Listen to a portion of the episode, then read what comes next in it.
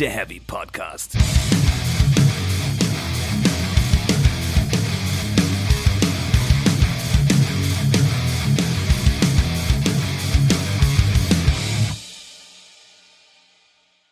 Herzlich willkommen zu Folge 39 von Speak Metal, der Heavy Podcast. Ich bin Jasper, ich habe ein Loch in der Hose. Mir gegenüber sitzt Stefan, der hat, glaube ich, kein Loch in der Hose. Heute nicht, heute, Heute nicht, nicht. ausnahmsweise. Ja, Und ja, äh, Thema heute ist auch ganz klar, musstest du schon direkt vorgreifen. Das Wie Loch kam in der das Hose. Loch in die Hose? ich habe keine Ahnung, plötzlich habe ich über meinem Knie ein Loch in der Hose und ich habe nicht extra Geld dafür bezahlt, wie das andere machen. es ist 20 Euro. Aufpreis für eine kaputte Hose. Die muss halt auch richtig kaputt sein, aber so wie das aussah, sehr, sehr schön. Ist sehr, sehr schön. schon nicht schlecht, aber ich würde gerne wissen, wann und wo es passiert ist. Ich kann's dir nicht sagen, was du so treibst, wenn du zwei Stunden von mir weg bist und ich nicht auf dich aufpasse, weil ich so ein guter Aufpasser bin. Ja, es ist irgendwie passiert. Ähm, auf den Schreck trinken wir erstmal ein schönes Flensburger Winterbock. Wir sind nicht endorsed von Flensburg, wären's aber gern. Oh ja. Darf man das so sagen? Ja, das ist keine Werbung. Hashtag Werbung. Keine Werbung. Keine, leider keine. Wohlsein. Wohlsein. Vielen Dank fürs Bier. Das ist was Schönes. Das ist echt ein feines Ding. Ich glaube, danach bin ich Hacke, aber das macht ja nichts. Ja, also wir reden natürlich nicht über das Loch in der Hose. Wir hatten eigentlich Themen. Also wir hatten ein Thema und das wurde dann irgendwie doch nicht so richtig was. Ein bisschen wird's was. Genau, ähm, aufgrund widriger Umstände wurde es nicht so ganz was. Äh, das machen wir aber am Schluss, da würde ich auch kurz gerne was sagen dazu.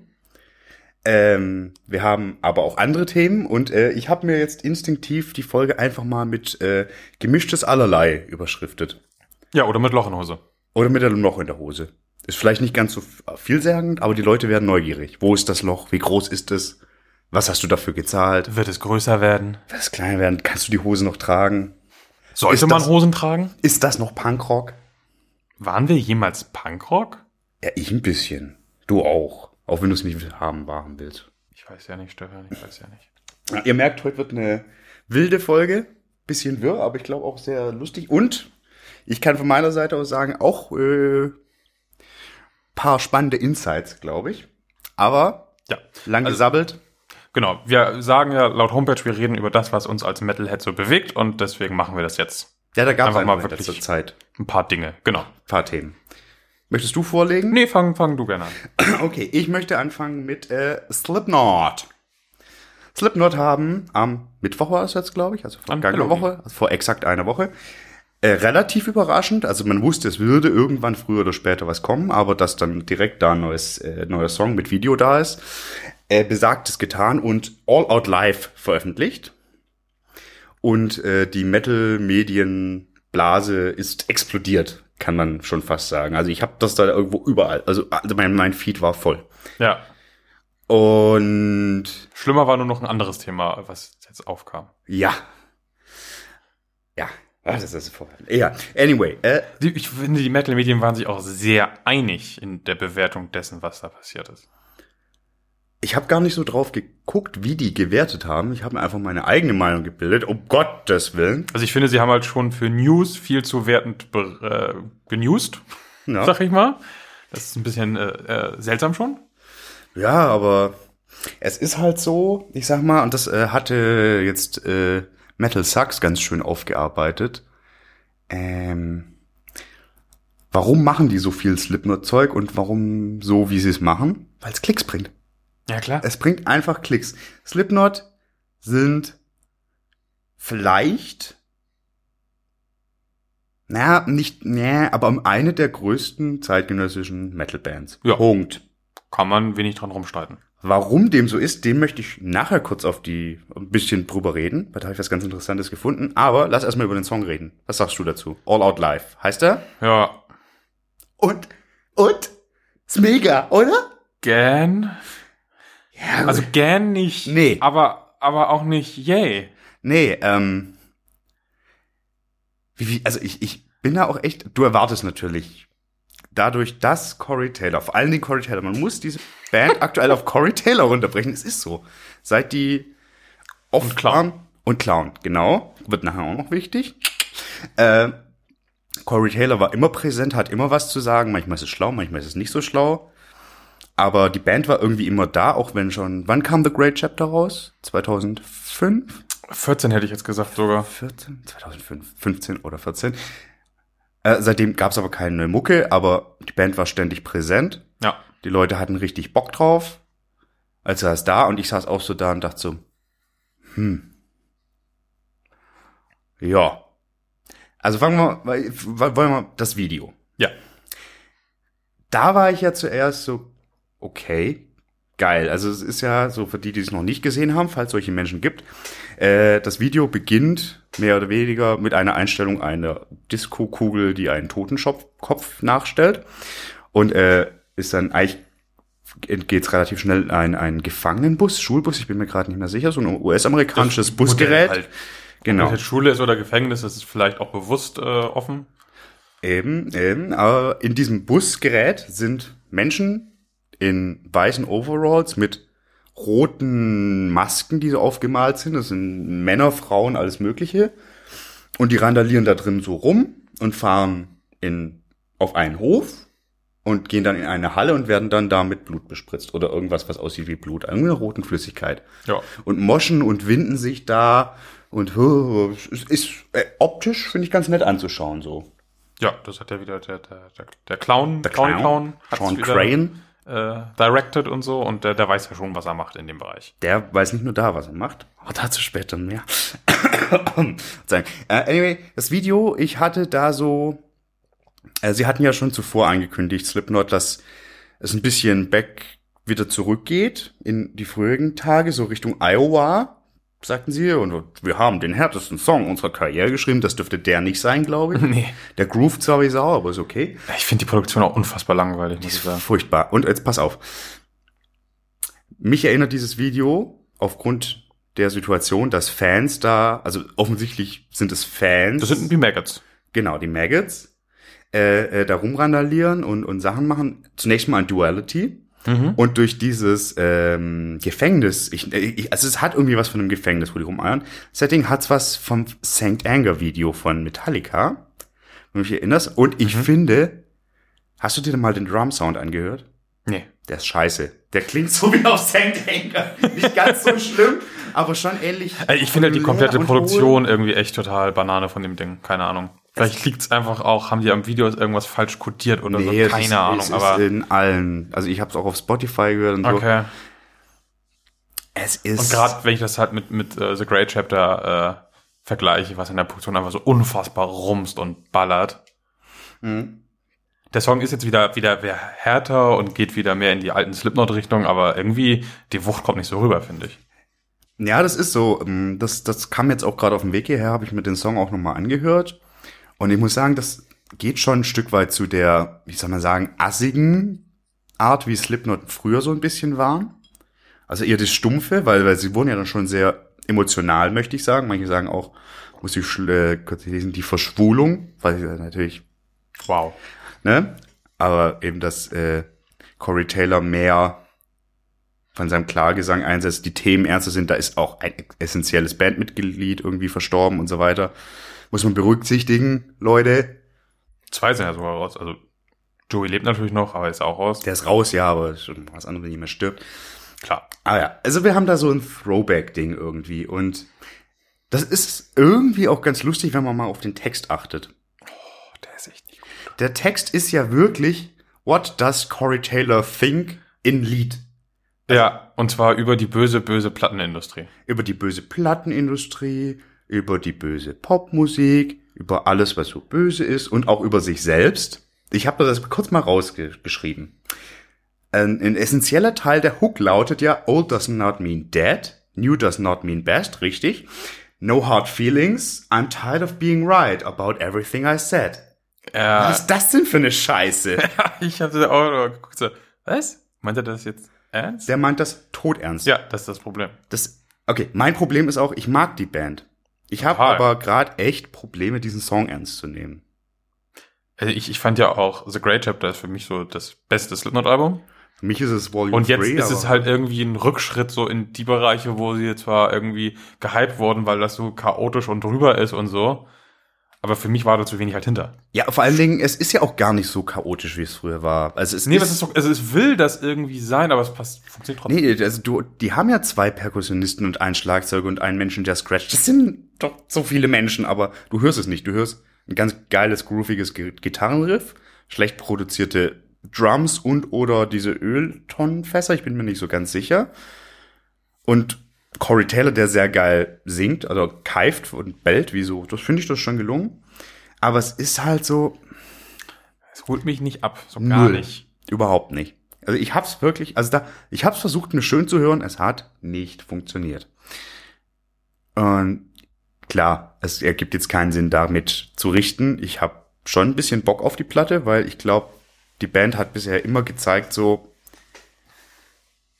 da steckt sehr, sehr viel drin. Das kannst du nicht an einem Song abhängig machen, aber dass sie den gerade so als, als Comeback-Song gewählt haben, finde ich schon ein bisschen befremdlich irgendwie. Ja, das kann man, glaube ich, ganz gut unterschreiben. Also ich hätte vorher auch nicht gedacht, dass die Platte wirklich so wird, wie ich dachte, das wäre so ein reines Marketing-Ding wieder, dieses so Back to the Roots und so, aber anscheinend. Da kannst du es nur nicht sagen. Ich kann es noch nicht sagen, aber ich meine, den ersten Song wählt man ja auch mit irgendeinem in der Message aus. Ja gut, aber guckt an, ich glaube, Duality war der erste, der von der Volume 3 ausgekoppelt wurde und der war nicht stellvertretend für dieses Album. Das stimmt. Also dann Also ich bin auf jeden Fall auch gespannt. sehr, sehr gespannt. Aber um da schon mal, ich, wir werden dieser Band, glaube ich, eine Folge widmen. Jo. Da gehe ich mal von aus, aber um der schon mal vorzugreifen. Ich habe so beim Rumgoogeln und Rumgucken ein ganz interessantes Video gefunden von einem Kanal, der sich The Punk Rock MBA nennt. Das nennt sich also quasi Master of Business Administration. Ganz witziger Typ, ich weiß nicht genau, was er macht. Er ist wohl irgendwo im Business, ein Ami. Und der wurschtelt so verschiedene Bands, Themen und so weiter auseinander aus, so aus Business-Sicht. Aber nicht, nicht, nicht ekelhaft anzugmäßig, sondern so ganz, ganz charmant. Und der hat auch über Slipknot ein Video gemacht und das fand ich ganz interessant, weil das so ein bisschen das bestätigt hat, was ich schon mal vermutet hatte. Und das möchte ich mal kurz mit dir durchsprechen, wie du das sehen würdest. Denn er macht drei ganz gewichtige Faktoren aus, warum Slipknot so fucking populär sind, wie sie sind. Nummer eins, das Gesamtpaket. Also das Auftreten, die Live-Shows, die Videos, wie die Besetzung ist. Also alles, was, was damit zusammenhängt. Mhm. dafür ist ja Sean, also der Clown, der in der Musik an sich eher sekundär ist, in Anführungszeichen, aber der ist da ja ganz federführend. Der macht die Videos, der ist ja Fotograf, Filmmacher, alles mögliche, tobt sich da aus. So, das ist ein wichtiger Punkt, wo ich sagen müsste, ja, gibt's so. Ich meine, allein die Frage, wie werden die Masken der Band Die ganze Ästhetik aussehen? eigentlich. ist Genau. Das, ne? die Ästhetik, aber auch, ich glaube, so Geschichten wie, wie, wie funktionieren Ansprachen. Also nicht nur eine optische Ästhetik, weil Ästhetik halt oft was Opt Optisches, aber auch so da alles drumherum. So. so, Punkt eins. Das finde ich irgendwie, also hatte ich schon immer gedacht, ich finde, er bringt es schon nochmal schön runter. Das ist ein wichtiges Ding. Klar, ja. Dann weiter. Man muss ja sagen, die Musik, die sie machen, ist seltsam. Seltsam vor allen Dingen dahingehend, dass sie wahnsinnig viel verschiedene Genres anspielt, abgreift. Also ich meine, diese Band ging, wurde als New Metal mitgespielt, ohne wirklich New Metal zu sein, hatte irgendwie mit Blastbeats und was weiß ich, im Death Metal gewildert, im Grindcore, hat ein bisschen Metalcore vorausgenommen, bevor er richtig populär wurde. Und solche Geschichten. Zugleich aber eine sehr gute Musik einfach. Also du kannst ja nicht sagen, dass sie jemals richtig beschissene Musik gemacht haben. Nee, Oder veröffentlicht haben, sagen wir nichts so. irgendwie einen Song ein, wo ich sagen würde, hatte Kurze oder so. Naja, also klar, es gibt so die irgendwo abweichen, aber so kommen wir irgendwie, ja, da ist was dran. Ja, auch die Balladen und so, also wenn man es Balladen nennen möchte, haben immer noch ein hohes Niveau zum Beispiel, ne? Ja, ich meine, eine gute Ballade zu schreiben ist vielleicht sogar noch eine größere Kunst, als geiles Geballer zu schreiben. Ja, aber ich meine, das fällt ja oftmals bei solchen Bands dann komplett ab. Dann Mhm. sagt man sich, was soll das denn? Aber auch da ziehen sie es halt durch. Die können halt nicht nur das äh, Geballer. Das ist es so. Und dann der dritte Punkt, den wir jetzt auch schon angesprochen hatten, die Maggots. Die Band hat es geschafft, sich, er bezeichnet es als, als Tribe, also als, als Stamm, so, also als, also, ne, so eine eingeschworene Gemeinschaft zu schaffen, die, ich weiß nicht, wie viele Millionen Mitglieder hat. Also ich weiß nicht, wie viele Fans diese Band hat, aber es sind sehr, sehr, sehr, sehr viele.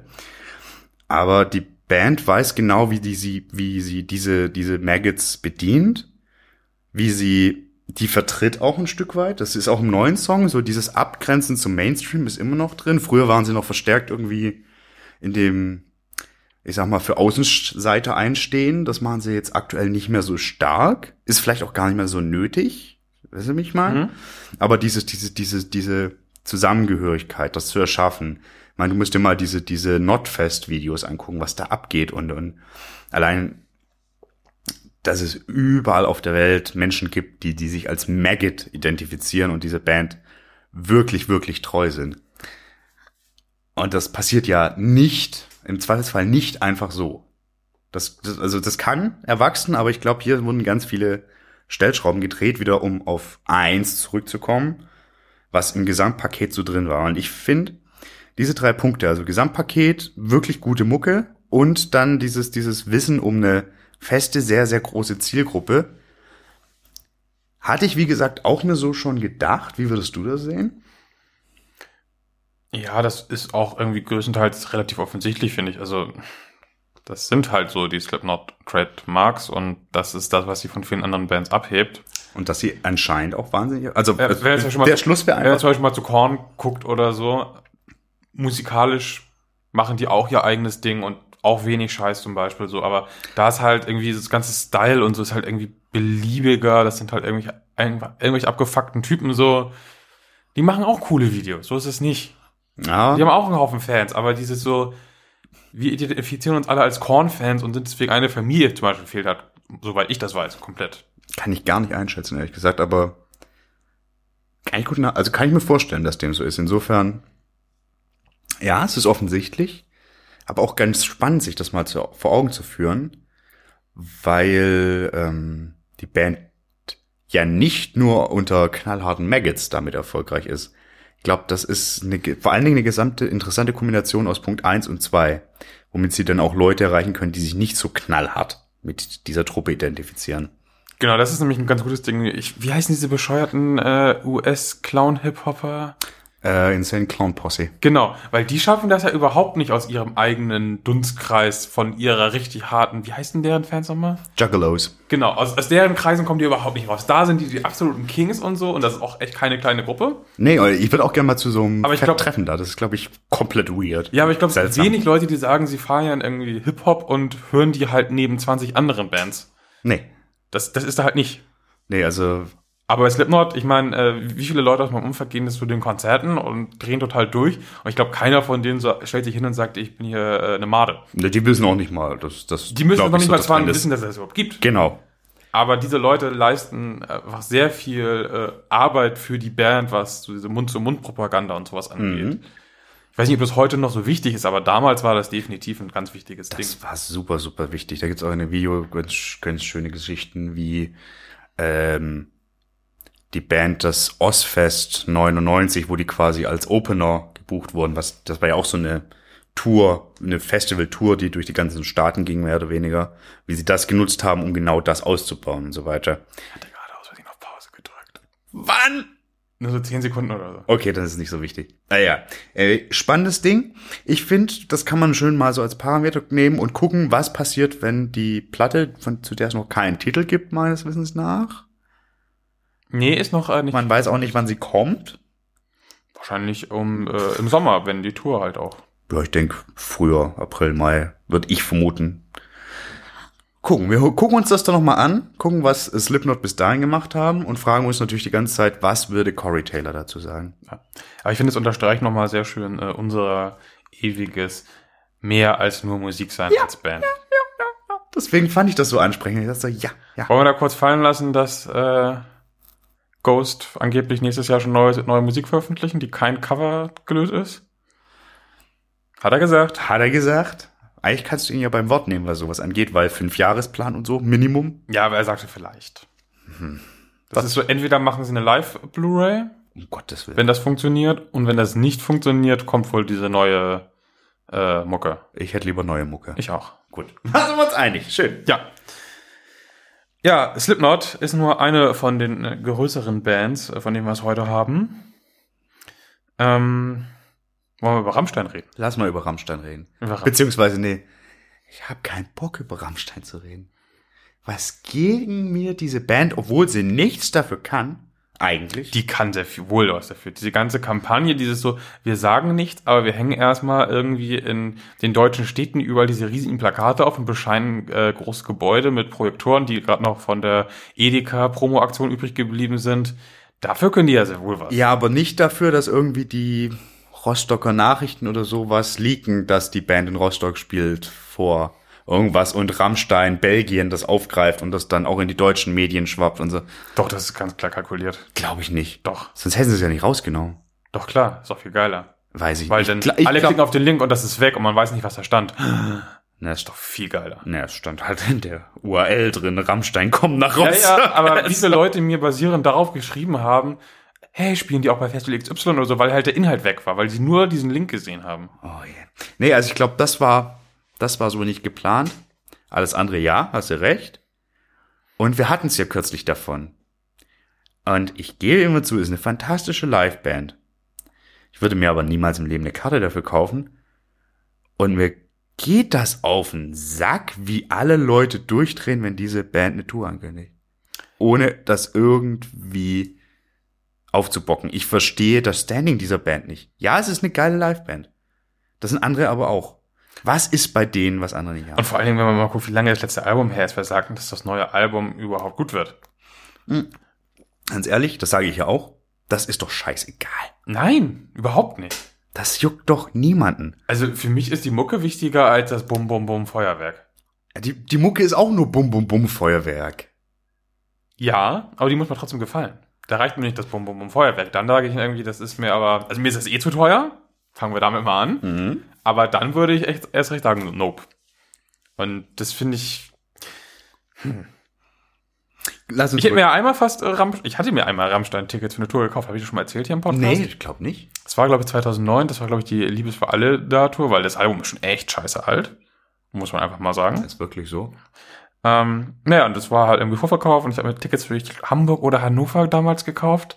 Ich wollte zwei Tickets, ich glaube für mich und meinen Bruder.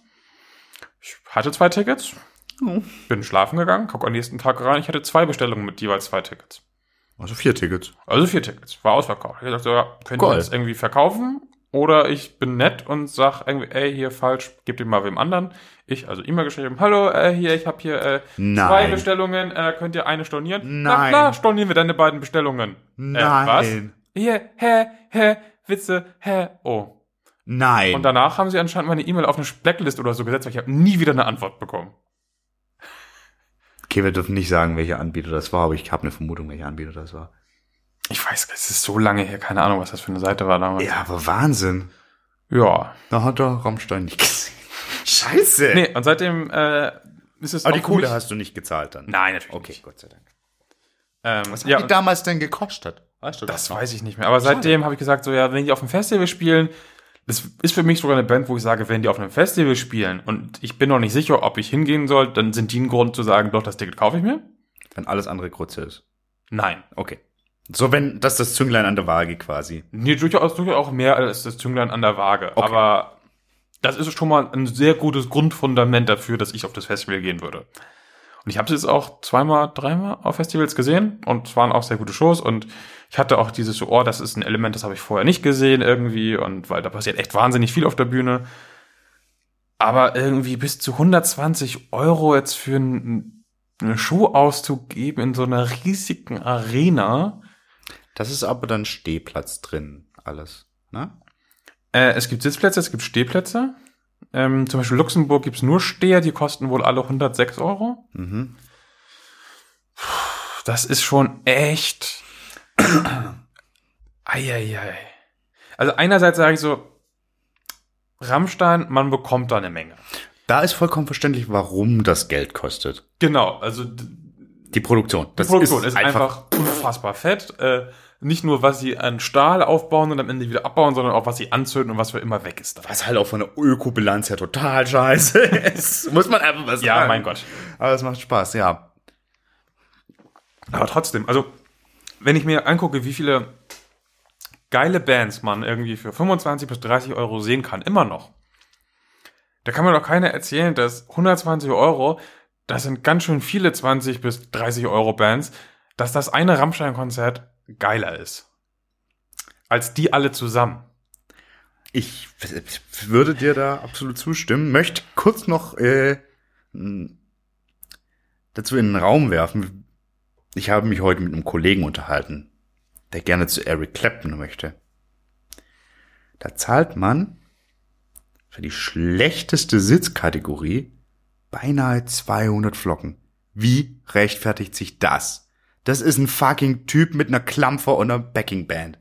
Ja, es ist Eric Clapton, aber 200 Flocken für die beschissensten Plätze. Ja. Also ganz ehrlich, ja. wer macht das? Also mit Prince war doch damals auch schon über 300 Euro oder so vor ewig langer Zeit schon und so. Der glaube ich, der hat aber noch was an Produktion. Also der, der hat glaube ich noch Tänzer und Licht und bla, aber das hat doch ein Clapton nicht. Das kann mir doch keiner erzählen. Der sitzt da und zockt seine Gitarre runter und das ist ja auch schön und gut. Ich glaube aber auch, ein Clapton wendet sich halt auch an ein Publikum, das sich das viel eher leisten kann, als Rammstein, was halt auch echt noch viel von Kids und so gehört wird.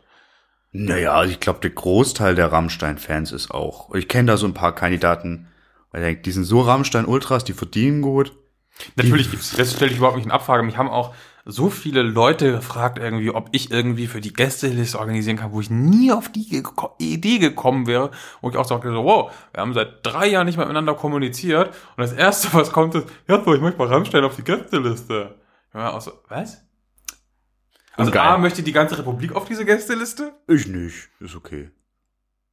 Ich kann meinen Platz gerne haben. Was?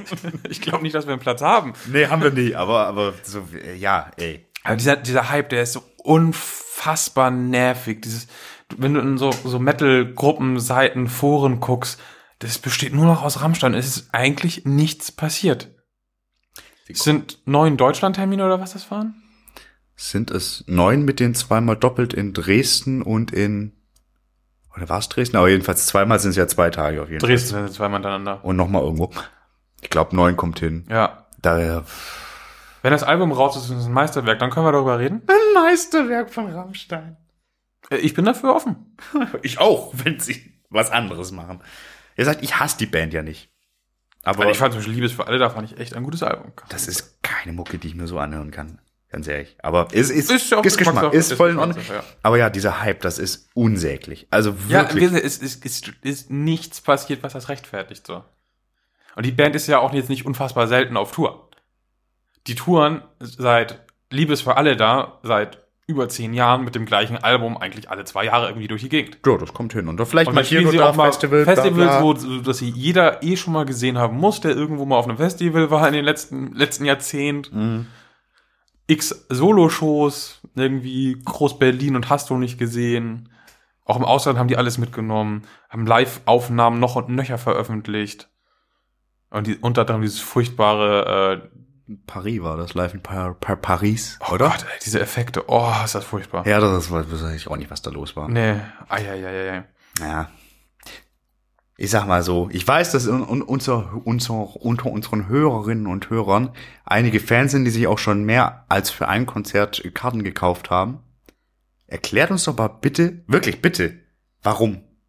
Also für ein Konzert, ja, verstehe ich total. Ja. Aber ich habe da, damals mehrere von einer Tour gesehen halt. Und dann ist es doch immer dasselbe. Also, das Na, also man, man entdeckt das schon, immer wieder Feinheiten. Aber es ist aber immer dieselbe ist, Produktion. Das, ja, voll. Muss genau. ja. Also, das, das geht nicht nichts improvisiert, gar das nichts. geht in den Dimensionen auch nicht. Das nee, vor allem, wenn du was improvisierst, dann kommt ein Flammenstrahl und du bist tot. das muss man, das wäre mal die Überimpro überhaupt.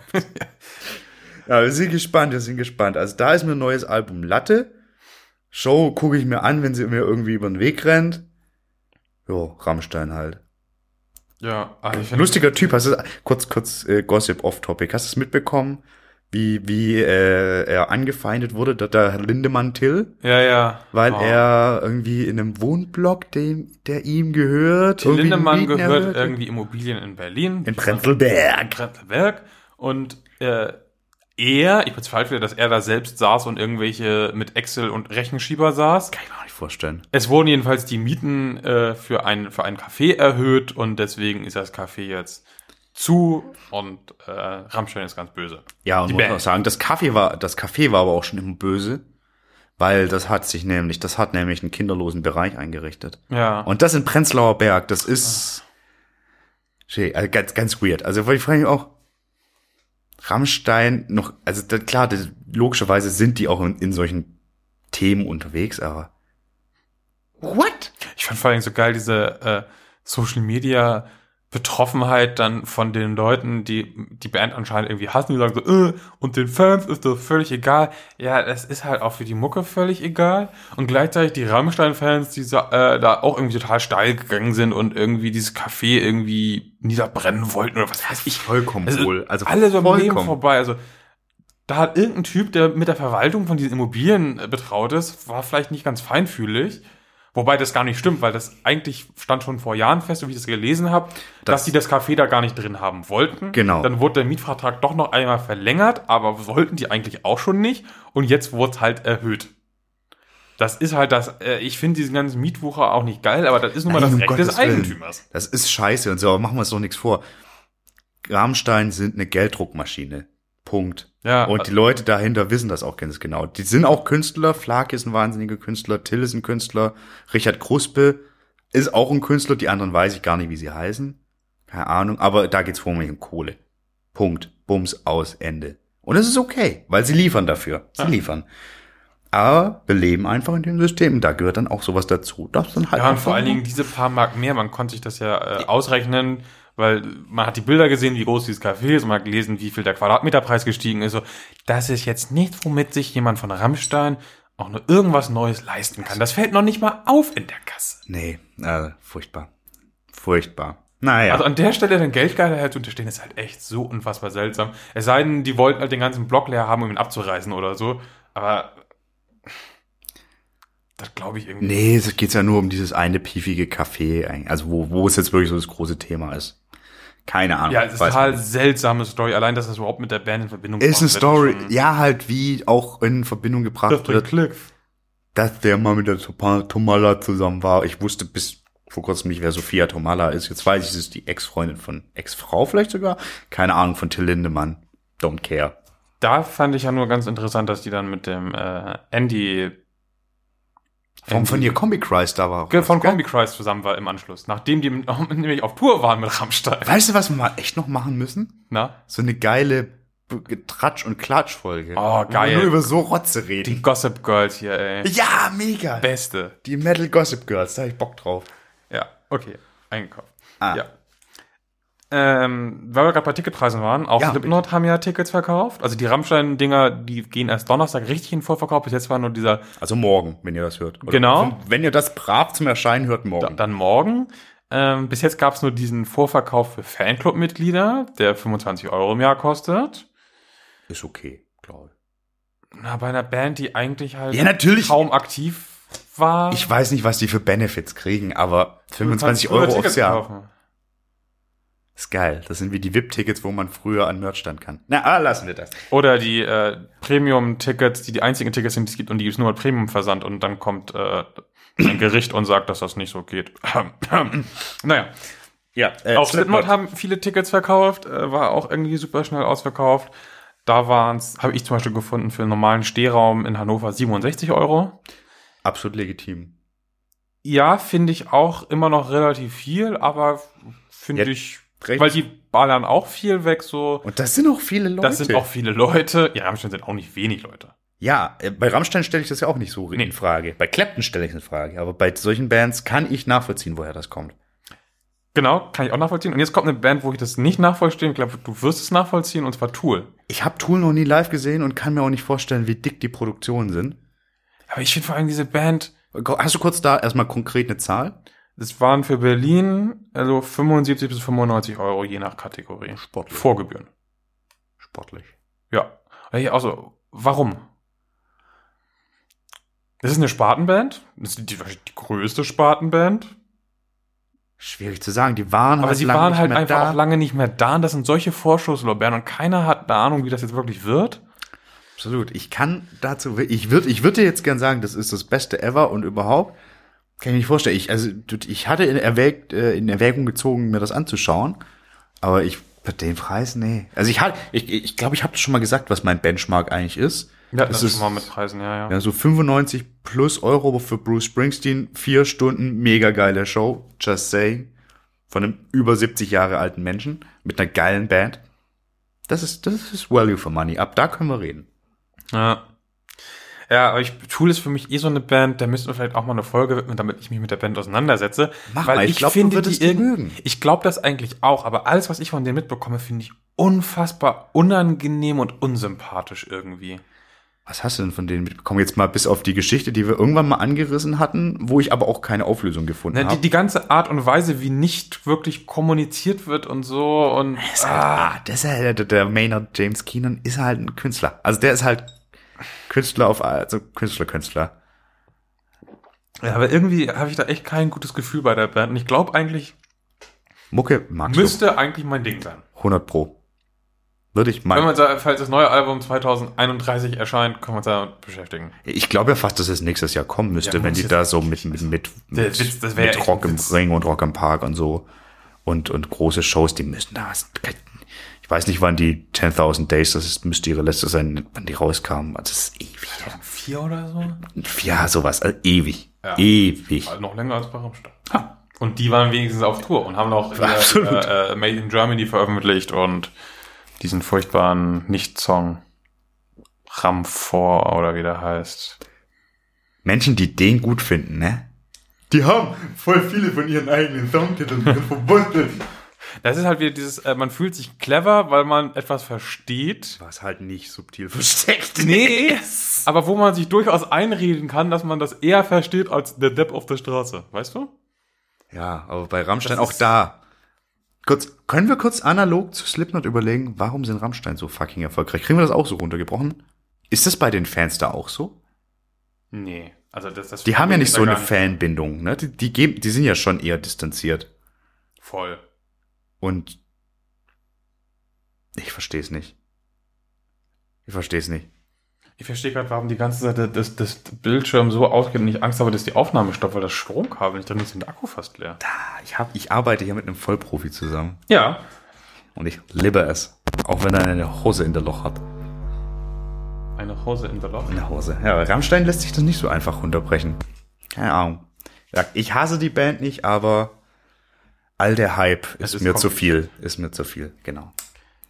Nun gut. Ähm, ja, damit haben wir über drei seltsame Ticketpreise, wie ich finde, geredet, außer Slipknot. Vier, wenn man Clapton dazu nimmt. Das muss Vier, wenn man Clapton dazu. sagen. Über Ticketpreise können wir auch noch auf was anderes kommen. Und zwar ist eine der teuersten Sachen, die ich je gesehen habe, Queen gewesen. Und jetzt war ich äh, am Wochenende im Kino In was für einem Film denn, Joffa? in einem Film über Queen. Und der heißt? Bohemian Rhapsody. Wie der eine Song. Wieder eine, Song, wieder eine Hit. Ist ja eigentlich kein Hit. Da ist ein Hit. Nee, ein Hit, also Doch. Hit. Das ist ein, ein, ein, das ist tatsächlich ein Meisterwerk. Aber Hit ist ja eigentlich eher kompakter. Egal. Genau das ist lustigerweise äh, ein wichtiger Storypunkt. Boah, Gott. Ich habe den Film nicht gesehen, muss ich dazu sagen. Kurzer Grund, ich wurde auch gefragt, ob ich mitkomme. Ich gesagt, nee, ich gucke englische Filme nur in der Original-Synchro und vor allen Dingen, wenn es um eine englische Band geht. Sorry. Egal. Ja, es war auch, wir hatten nur einen, glaube ich, dabei, der das Ding auf Deutsch gucken wollte und wir anderen waren so, ja, mein Gott, ich finde, solange dann die, die, die Sprechersynchro auf Deutsch halbwegs nah am Gesungenen dran ist, ist es mir relativ egal. Schlimm ist halt, wenn irgendwie, keine Ahnung, der, der, er sechselt irgendwie und äh, ganz hoch und dann singt er ganz tief oder so. Das wäre halt richtig hart Das. Hölle, ja. Aber da haben sie einen ganz guten Job gemacht, tatsächlich. Aber ähm, du warst generell auch skeptisch dem Film gegenüber, oder? Ja, ich bin halt skeptisch generell gegenüber so Biopics, weil ich mich immer ein bisschen frag, was wollen die? Also, Freddie Mercury ist eine Figur, über die du eine wahnsinnig spannende, düstere Geschichte erzählen kannst, weil der Mensch hatte kein schönes Leben eigentlich. Vor allem die letzten Tage.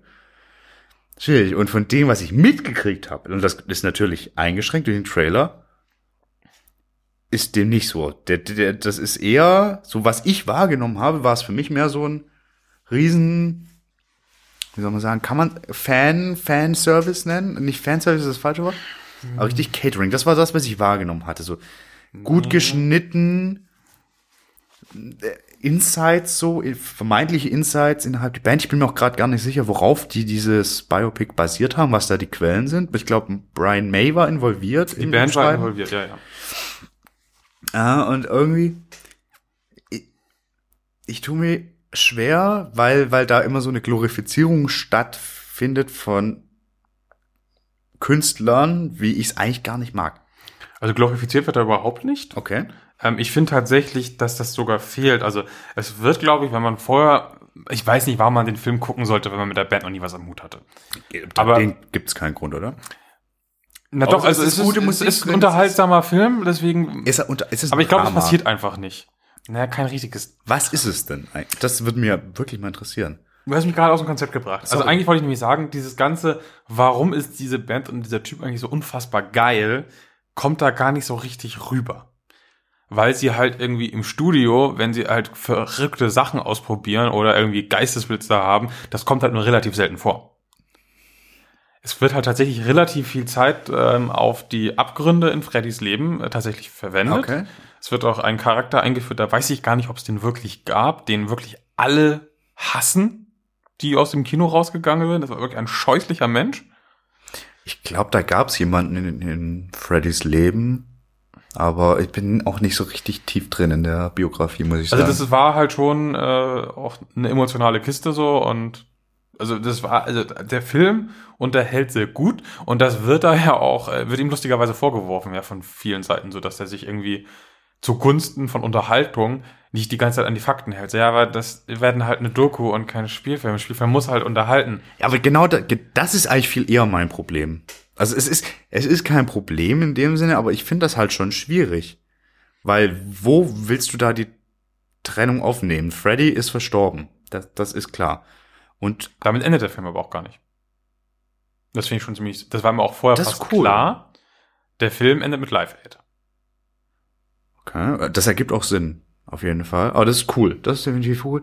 Ja, genau das meine ich ja so.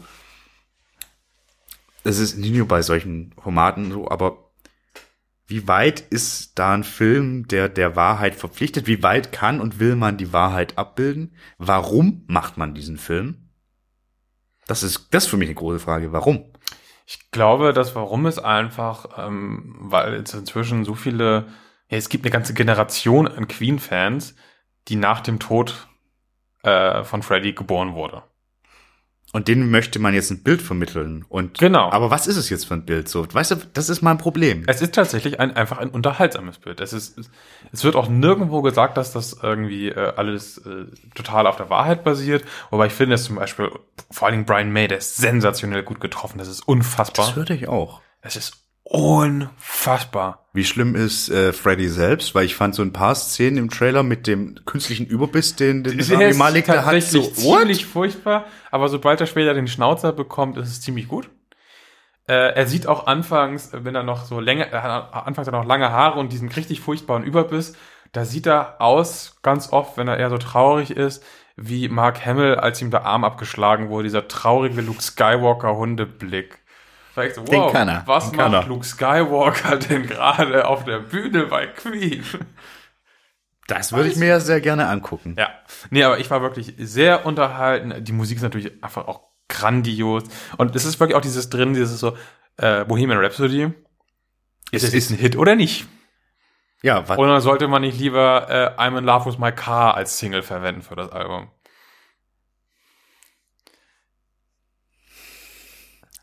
Und ja, diesen Streit gab es wohl tatsächlich auch. kann ich mir gut. Ja, ich weiß, dass es den gab tatsächlich. Ja, also das Ähm, ist, äh, Aber das wäre wie so. das Spiel auch nochmal aufgegriffen wird und es ist herrlich. Also wir war, kamen alle aus dem Kino raus und waren sehr entertained. Mhm. Also würde es eine Sehempfehlung aussprechen? Wenn man irgendwas mit der Mucke anfangen kann. Auf Auch nur Fall. irgendwas ja. ansatzweise. Ja. Ich glaube, dass die englische Variante wirklich deutlich besser ist. Ähm, aber es geht auf Deutsch auch durchaus klar. Äh, kurz, kurz ja noch. Ich finde ihn schlechter als äh, so Walk the Line, den ich unfassbar gut finde. der ist auch wirklich gut, weil Die haben den ganzen Scheiß halt auch nochmal eingespielt. Und Das er, hat, ist er, es. er hat dafür auch, also der, der Schauspieler hat jetzt auch singen gelernt, offenbar. ja, aber du kannst nicht so singen wie Freddie Nee, Mercury. eben. Sie Das haben halt, das sind halt Original-Spuren größtenteils aus den Songs. Und bei Walk the Line hast halt, äh, der, der Joachim Phoenix hat halt die ganzen Dinger auf Gitarre und äh, mit seiner Stimme nochmal eingespielt mit einer Band zusammen und so. Und auch die, die anderen Beiträge in dem Film wurden alle live für den Film nochmal eingespielt und so. Das merkt man halt schon, ne? Voll. Also ich finde, da ist es auch so, dass es auch wirklich einer der wenigen Biopics, was sagen, ich spiele mit den Flans rum, äh, die ich mir wirklich angeguckt habe, wo ich auch ein riesen Fan bin. Ich bin Cash-Fan, ja. Aber da ist es halt auch, weil ich das, das genauso beeindruckend war. Wie, wie Joaquin Phoenix das gemacht hat, wie es Reese Witherspoon als Ja. äh, June Carter Cash gemacht unfassbar hat. gut.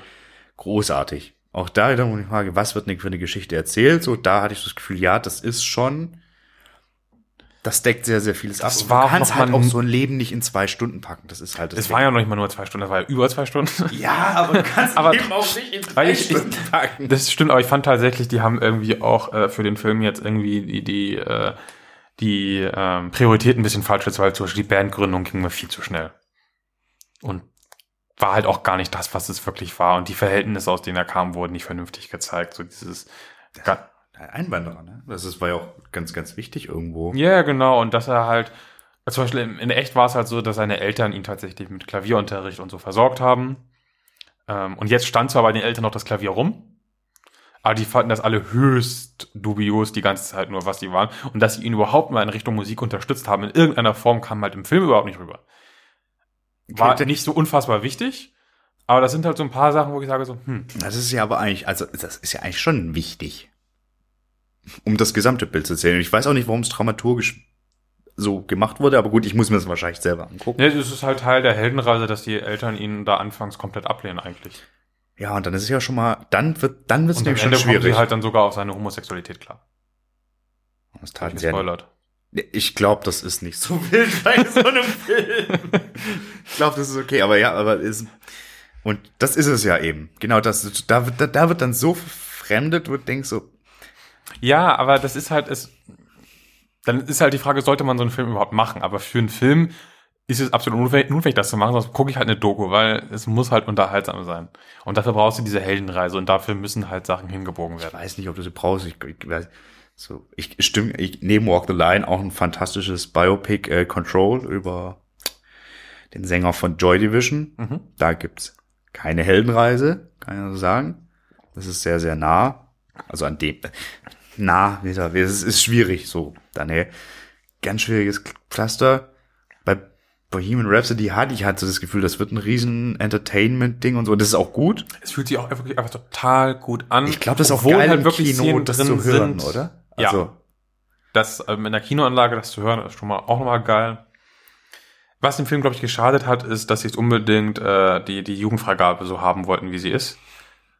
Ich glaube, das schadet dem Film tatsächlich. auf jeden, das schadet im Zweifelsfall immer, wenn du ein Leben nachstellen. Also ein Leben und das halt nicht einfach war, was auch, es geht auch überall um Sex, um Sexualität und gerade bei Freddie Mercury. Ja. Und wenn du das nicht so darstellen kannst, wie es war und wie es gedacht hat, da geht halt viel verloren. Unfassbar viel nicht, aber es geht was verloren, ja. Ja, ich glaube, für mich wären es, glaube ich, entscheidende Sachen. Ich werde es mir angucken, auf jeden Fall. Ich war ja, ich werde es mir angucken. So, ich glaube, ich werde es mit meinem Ja. Papa irgendwie angucken, wenn ich die Möglichkeit Und ich habe. finde, wir sollten auch mal über Queen Wir machen die auf jeden Fall. Sehr wichtige Band, fantastische Songs, viel zu reden. Da muss ich auch viel einarbeiten wieder. Auf jeden Fall, ja. Dann wollten wir eigentlich diese Woche über was ganz anderes reden. Äh, äh, wollen wir noch über was anderes reden? Bevor Hast wir du noch was? Ich habe noch was, ja. Ja, dann mach doch mal. ich wollte noch, und äh, der, der, der Sprung ist ein bisschen gewagt jetzt, muss ich sagen. Aber dafür wird es nachher nicht mehr so gewagt. Ich würde gerne über Bring Me the Horizon reden. Ja, mach doch mal. Eigentlich wollte ich mit dir drüber reden. Vielleicht kriegen wir das hin. Ich kenne so wenig von der Band. Ja, aber das, was, das, was du kennst, das ist ja das Spannende. Das ist ja das Spannende. Also, du, du hast ja die ersten beiden Songs des kommenden Albums Amo angehört. Mantra und Wonderful Life. Sie. Wie weit bist du mit dem Vorövre der Band vertraut? Wenig. Ähm, ich finde dieses äh, Royal Albert Hall Ding ziemlich geil. Mega. Auch wenn der Sound irgendwie ziemlich verkackt ist, stellenweise. Haben sie, ja, das gibt's nicht zu diskutieren. Ähm, aber so auf Album eigentlich ist das für mich irgendwie nichts Wahres immer gewesen. Ich kann auch kaum festmachen, woran es liegt. Du hast auch, also ganz oft gesagt, du hast einfach keinen Bock auf den Typen, also auf Ollie Sykes im Ja, den, den Speziellen. finde ich irgendwie so. Äh. Und ich glaube nicht, dass er das wirklich ist. Aber irgendwie, äh.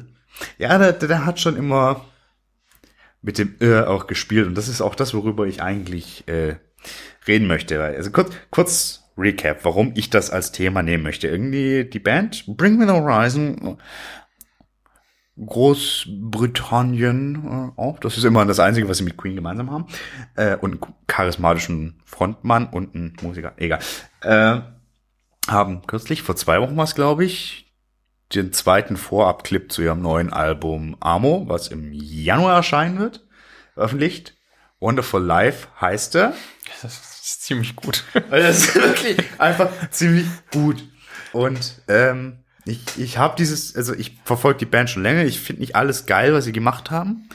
Aber ich habe das so, diesen Song, der hat mich sofort gekriegt. Vor allem auch in Kombination mit diesem Video. Und ich habe es bei Facebook gepostet mit der Frage beziehungsweise Aussage, denen ist jetzt auch einfach alles scheißegal, oder? Das ist völlig so. Das ist fantastisch. Unfassbar. Also, also Muss, glaube ich, kurz erklären, was passiert. genau. Also, was passiert?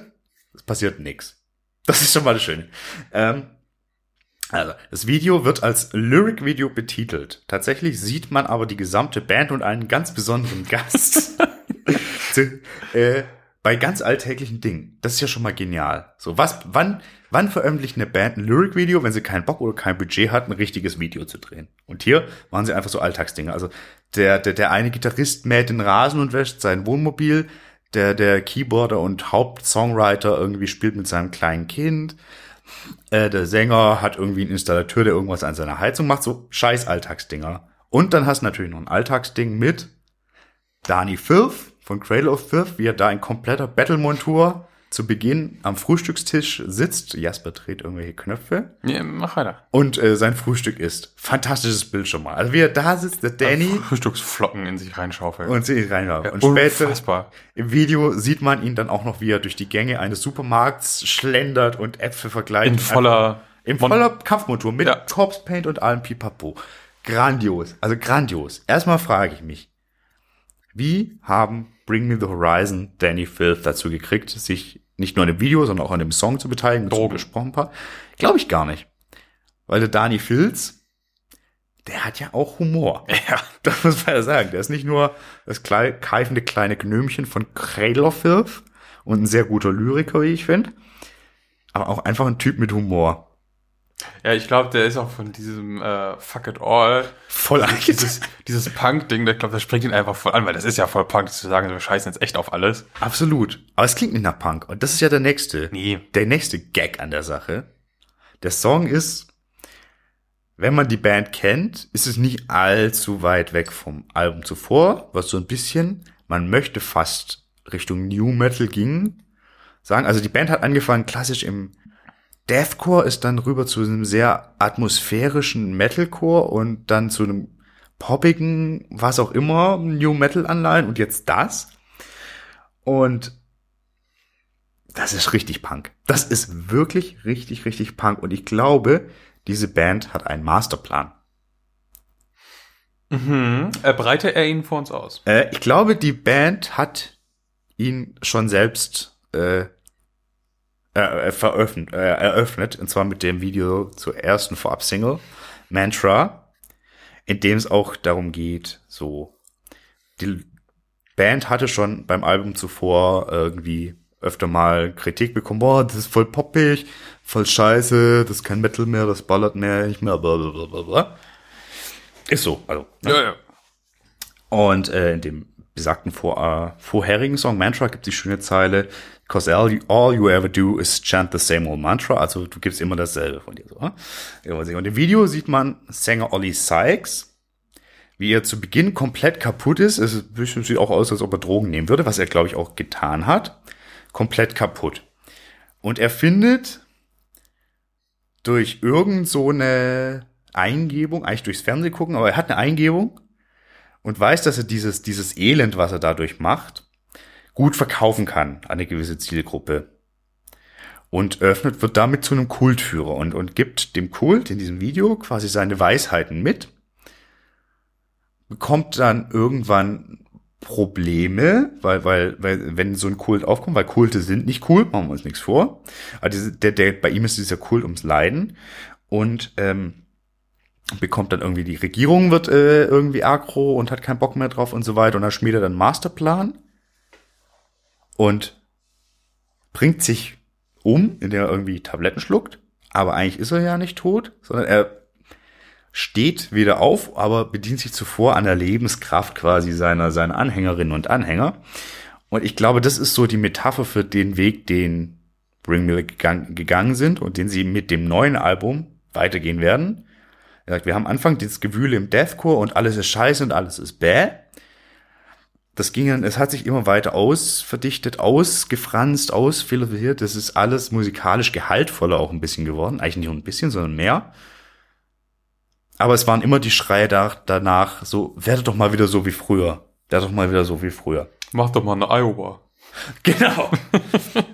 Und ich glaube, diese angedeutete, dieses Wiederauferstehen von den Toten, also es ist einfach nur eine Szene, wie die am Sarg liegt und ein Lächeln so sich aufspielt, also er ist nicht tot. Ähm, das wird passieren. Ich glaube, dieses Album, das kann, wie es die beiden Songs meiner Meinung nach sind, die bisher ausgekoppelt wurden, unfassbar unterhaltsam werden. Mhm. Oder total scheiße. Mhm. Die zwei Songs finde ich mega unterhaltsam und gut.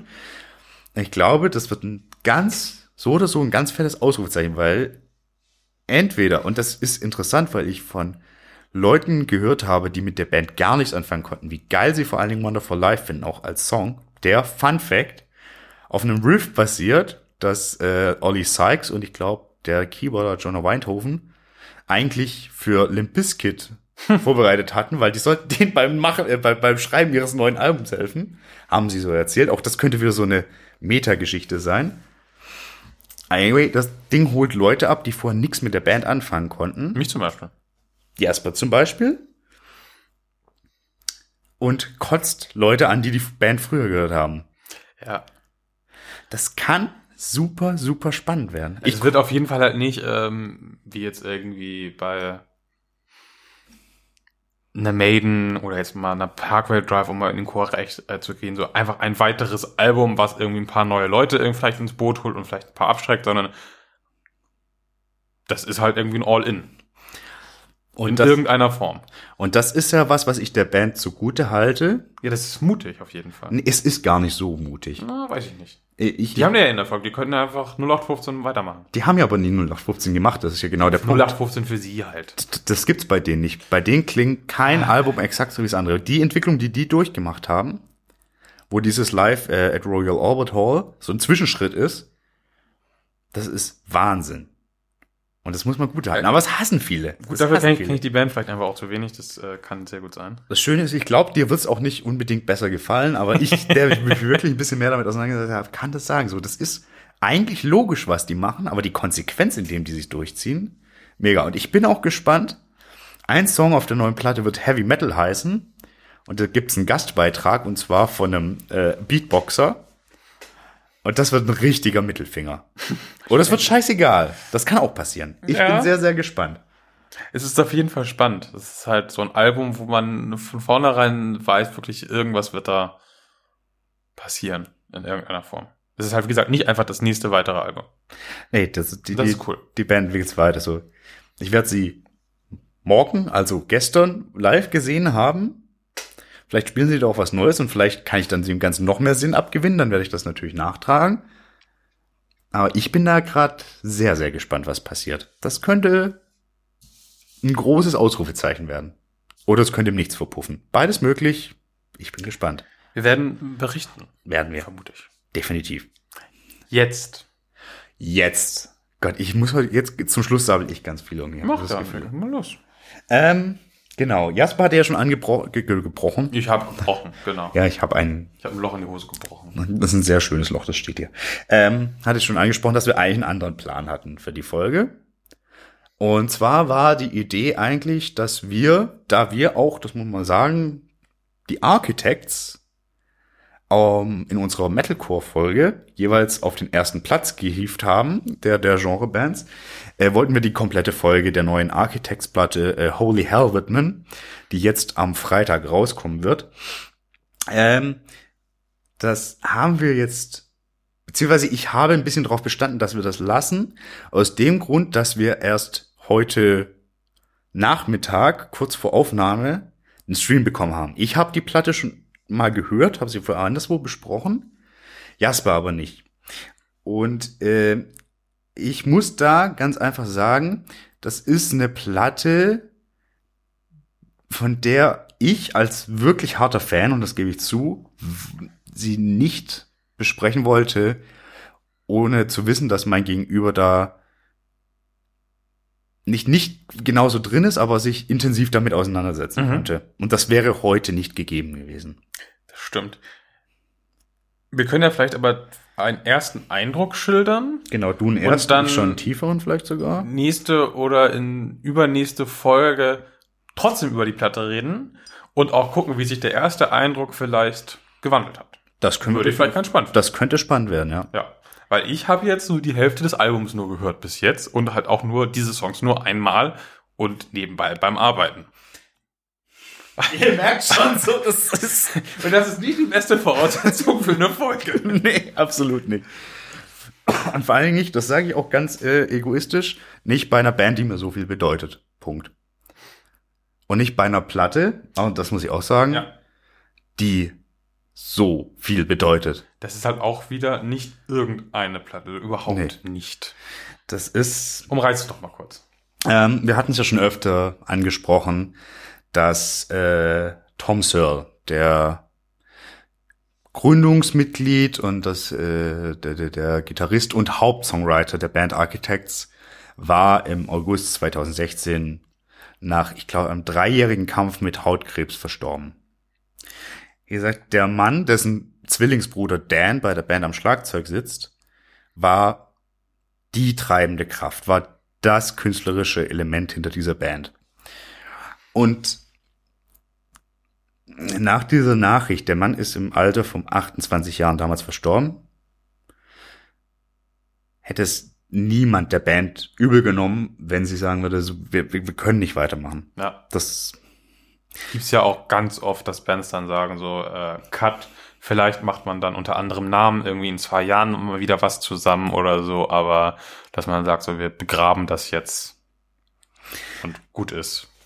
Das hätte passieren können, ist es aber für mich, wie ich sagen muss, glücklicherweise nicht. Das macht die Platte für mich auch zu so einer nochmal wichtigeren, nicht nur weil ich Fan bin und sie wirklich gut finde, das kann ich ja schon mal vorab sagen, aber zu einer Platte, die ein wahnsinnig gutes Signal sendet, meiner Meinung nach, und die auch wahnsinnig gut äh, Themen behandelt. Kurz, ich habe mich sehr intensiv auseinandergesetzt jetzt die letzten Tage in, in Vorbereitung auf die Folge, die wir machen wollten. Ich habe viele Interviews gelesen, mich viel reingearbeitet, äh, ganz viel angehört. Und ähm, es ist tatsächlich so, dass für diese Platte Holy Hell ähm, die wäre nicht entstanden ohne zwei Personen. Die eine Person ist äh, Josh Middleton, der schon früher bei Architects, als äh, einer der ehemaligen Gitarristen ausgestiegen war, eingesprungen war und jetzt nachdem Tom verstorben ist, äh, auch bei deren den nachfolgenden Live-Shows, die sie gespielt haben, kurz nach dem Tod äh, besagten Musikers und Mitglieds und Bruders, ähm, ist jetzt quasi festes Mitglied der Band. Vielleicht kennen manche Josh äh, von, von seiner Band Silos. Das ist so eine Proc Thrash Metal Band, ziemlich, ziemlich geil. Aber doch nochmal eine andere. Aber der, der Typ ist auf jeden Fall schon jahrelang mit Architects befreundet, war schon öfter unterwegs, da gibt's schon eine gewisse Chemie. Und ähm, nach dem, was ich jetzt so gehört habe, war es für Dan, der wirklich die zweite zentrale Figur ist. Ich meine, es war sein Bruder, es war sein fucking Zwillingsbruder, der da verstorben ist. Er war die ganze Zeit über die Erkrankung mit ihm da. Er war mit die, die Antriebskraft, warum diese Platte so entstanden ist, wie sie ist. Es, ähm, Josh hatte irgendwie ein, zwei Skizzen angefertigt für neue Musik, die er einfach Dan irgendwann mal so rübergeschickt hatte.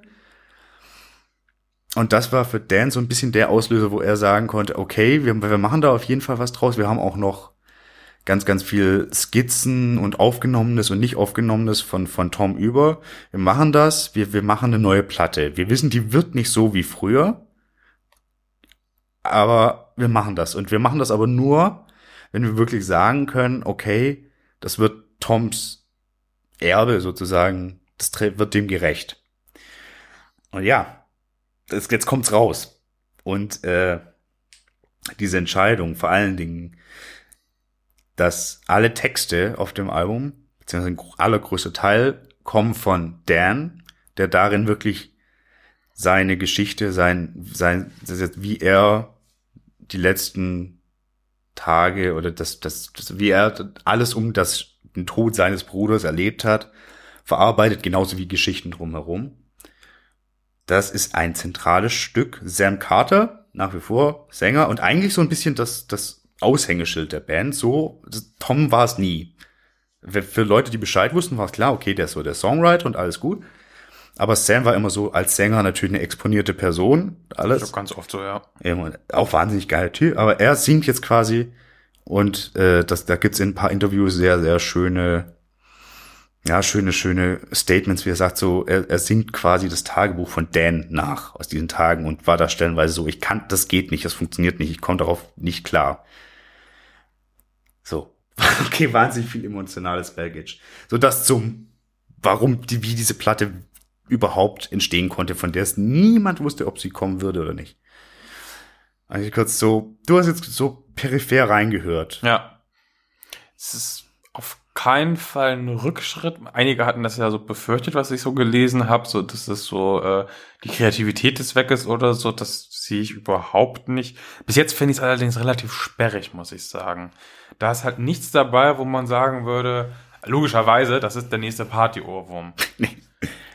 Also man könnte ja mit zum Beispiel mit ganz viel schwarzem Humor oder so so ein Ding da reinbringen. Ein Song, der halt wirklich sagt so, fuck it. Das wäre auch gar nicht so abwegig, wenn. Vielleicht kommt er in der zweiten Hälfte, die ich noch nicht gehört habe. Auch. Nee, sein, nee, nicht, er ist nicht passt. drauf. Es, es gibt, kurz, kurz und nicht uns zu unterbrechen, es gibt, die Platte ist sperrig. Die Platte, das ist auch so ein erklärtes Ziel, es geht darum, diesen, diesen, diesen Schmerz, der da durch diese, diese, diesen Tod von Tom entstanden ist, zu verarbeiten, ist sie sperrig, sie ist heterogen, weil, weil da nicht nur ein Gefühl mitkommt, da sind viele Gefühle mit. Ja. Und es gibt einen wahnsinnig eindrucksvollen Podcast tatsächlich, wo Dan mit dem britischen Journalisten äh, Daniel P. Carter spricht, so 99 Minuten. Der kam im April 2017 raus oder sowas, wo er auch schildert, wie er auch in den letzten Stunden mehr oder weniger, letzten Tagen, von Tom, wie, wie, wie da auch noch Humor da war und alles, mhm. weil das gehört halt leider auch dazu. Oder nicht leider, sondern das gehört dazu. Das ist Teil des Prozesses. Das, da gehört so viel dazu und ich finde, das hört man auf das äh, Platte. Und sorry, dass ich unterbrechen musste, aber das ist so. Das ist stimmt, aber also das, was ich bis jetzt gehört habe, ist schon innerhalb dieses Themenkomplexes, weil das ganze Ding trieft vor Trauer und Verlust und das kann man nicht anders deuten und das ist ja auch ganz klar. Aber da ist trotzdem immer noch relativ viel Abwechslung drin. Mhm. Und auf jeden Fall echt gut gemacht. Aber wie gesagt, komplett bewerten kann ich es noch nicht und bis jetzt ist es halt auch wirklich so, dass ich irgendwie das nicht als unterhaltsam ansehe. Vielleicht soll es das auch gar nicht sein. Vielleicht ist es auch völlig okay, dass die Platte das, die will gar nicht, vielleicht gar nicht gefällig sein, auf keine Art und Weise. Vielleicht kommt das auch noch. Also so für mich kann also ich kann sagen, so die Vorab-Singles fand ich nicht ganz so stark. Die sind aber gewachsen und inzwischen finde ich die grandios. Und auch eingängig so in dem Sinne, aber ja, das, was du schilderst, so, natürlich will das so eine Platte nicht. Nee. Diesen sehr, sehr emotionales Stück, worauf ich, ich weiß nicht, wie weit du das beurteilen kannst, beziehungsweise wie weit du reinhören konntest. Ich finde schon, es gibt Stellen, an denen sich Josh bemerkbar macht. So bei, bei zum Beispiel Model After All, das ist der dritte Song auf der Platte, hörst du ganz klar eine neue Gitarrenarbeit, die weggeht von diesem sehr nicht verkünstelt, sondern diesem sehr, ja, diesem sehr mathematischen Geriffe und diesem sehr präzisen, sondern was wirklich in dieses Thrashige geht. Da gibt's noch den, den, so einen anderthalbminütigen Klopper, äh, The Seventh Circle, wo du es wirklich ganz massiv hörst.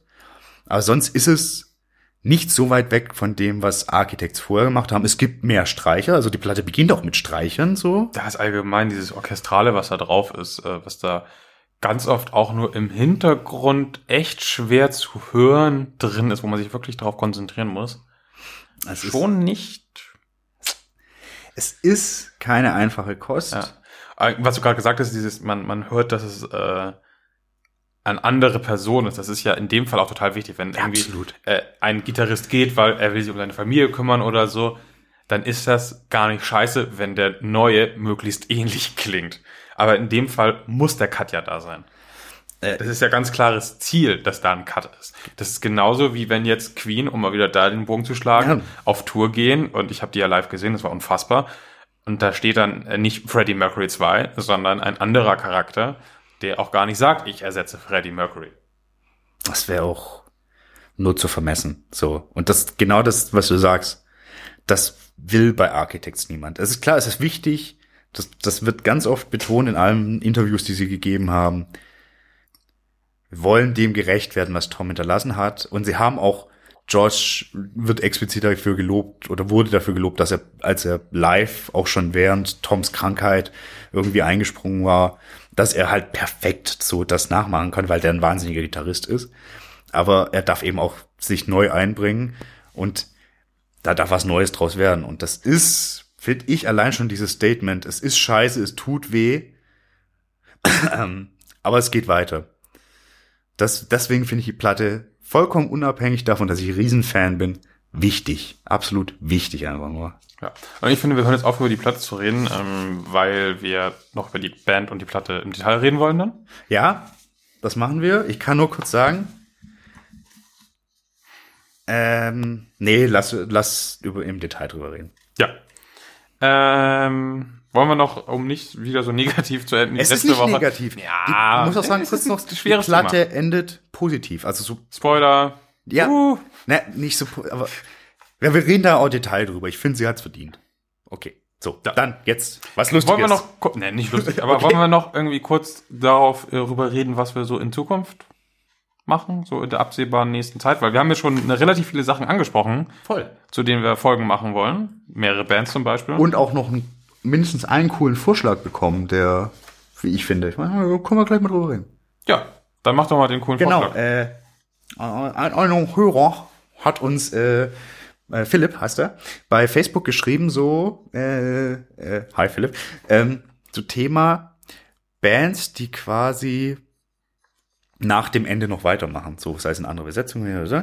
Finde ich ganz spannend. Ja. Also ist ja hier haben wir bei Architects nicht, weil das sind Architects, Punkt, aber da gibt's andere Konstellationen.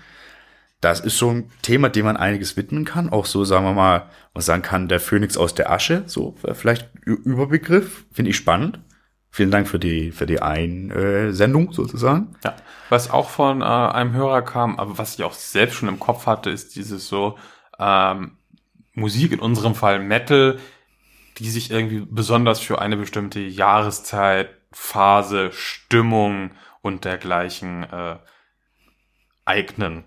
Und da würde es sich schon naheliegen, jetzt mal irgendwie so Metal für die Winterzeit quasi so zu machen. Das finde ich echt ein, ein spannendes Feld. Absolut, da finde ich, glaube ich, gibt's auch äh, Musik theoretisch so ein paar Sachen, die man da aufgreifen könnte. Genau. Voll gutes Ding. Die Underground-Folge hatten wir, glaube ich, schon mal erwähnt. Ja, aber ich glaube, es wird nicht die Underground Nee, nee, das- werden. das Wir müssen ein- bisschen mehr darauf achten, den Underground mehr mit einzuflechten, so also immer mit mitzudenken. Aber mal einmal so einen Überblick. Aber da haben wir auch so ein paar Ansätze, die wir jetzt glaube ich aber noch nicht Nee. auspacken wollen. Gut. Äh, nee. Ähm, wir machen bald wieder ein paar Folgen mit Gästen. Oh ja, gute Gäste, Gute, Gäste. Ähm, als erstes wahrscheinlich das Ding über Medien Ja, im Metal. Wir hatten es ja schon zu Eingang so, was wir nicht so geil fanden, was Ja, bei Slipknot machen abging. wir jetzt noch mal ein bisschen ausführlicher mit einem äh, Gast, der sich Der hoffentlich auskennt, der, der kennt sich aus. der sich aufkennen möchte. Ja, ähm, unsere schwedische Freundin hat sich noch mal gemeldet. Elena, ja, Ja. mit der hatte ich auch noch mal gesprochen. Da, Ach so, ja. Also äh, bei, bei Metal Days war das. Ah, okay, ja. Die hat mal eingeworfen, ob man nicht mal so Themen wie so Bondage in Metal oder sowas behandeln will. Da weiß ich noch nicht, ob da genügend für eine Folge drin ist.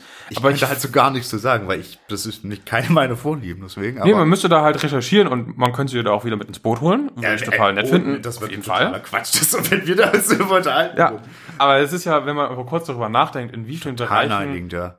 Also das ganz Offensichtliche erstmal drin ist und dann aber auch dieses ganze sich selbst gegenüber irgendwie verletzend und solche Geschichten.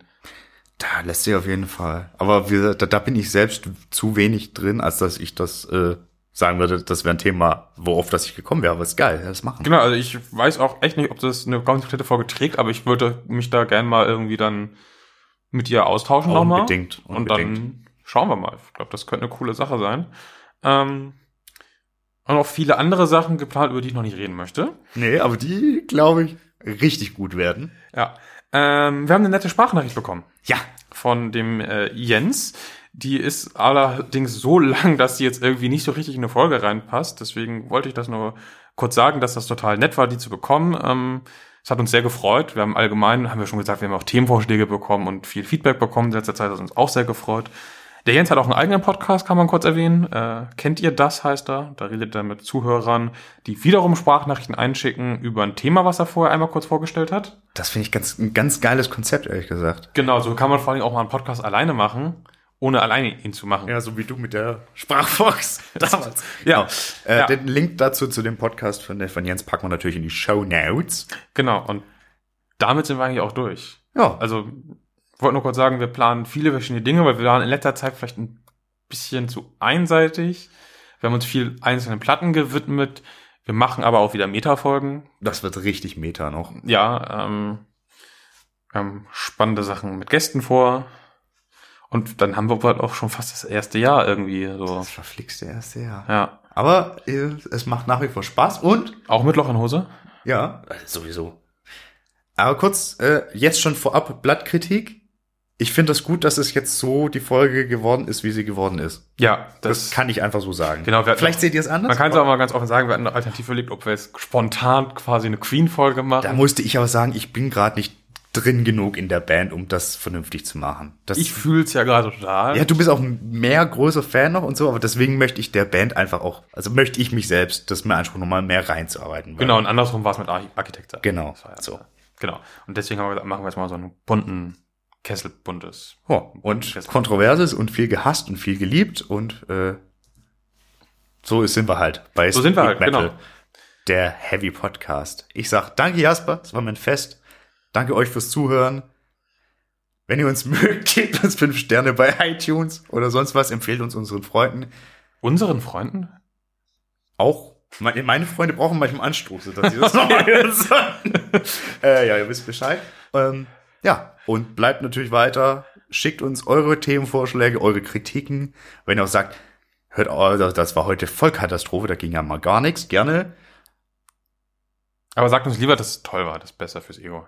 Ja, aber wir können das ab. Ja, wir das sind große Menschen. Ja, ja äh, ich schließe mit dem an. Ich sage Tschüss bis nächste Woche und äh, damit sind wir raus. Damit sind wir raus. Dankeschön. Tschüss. Ciao.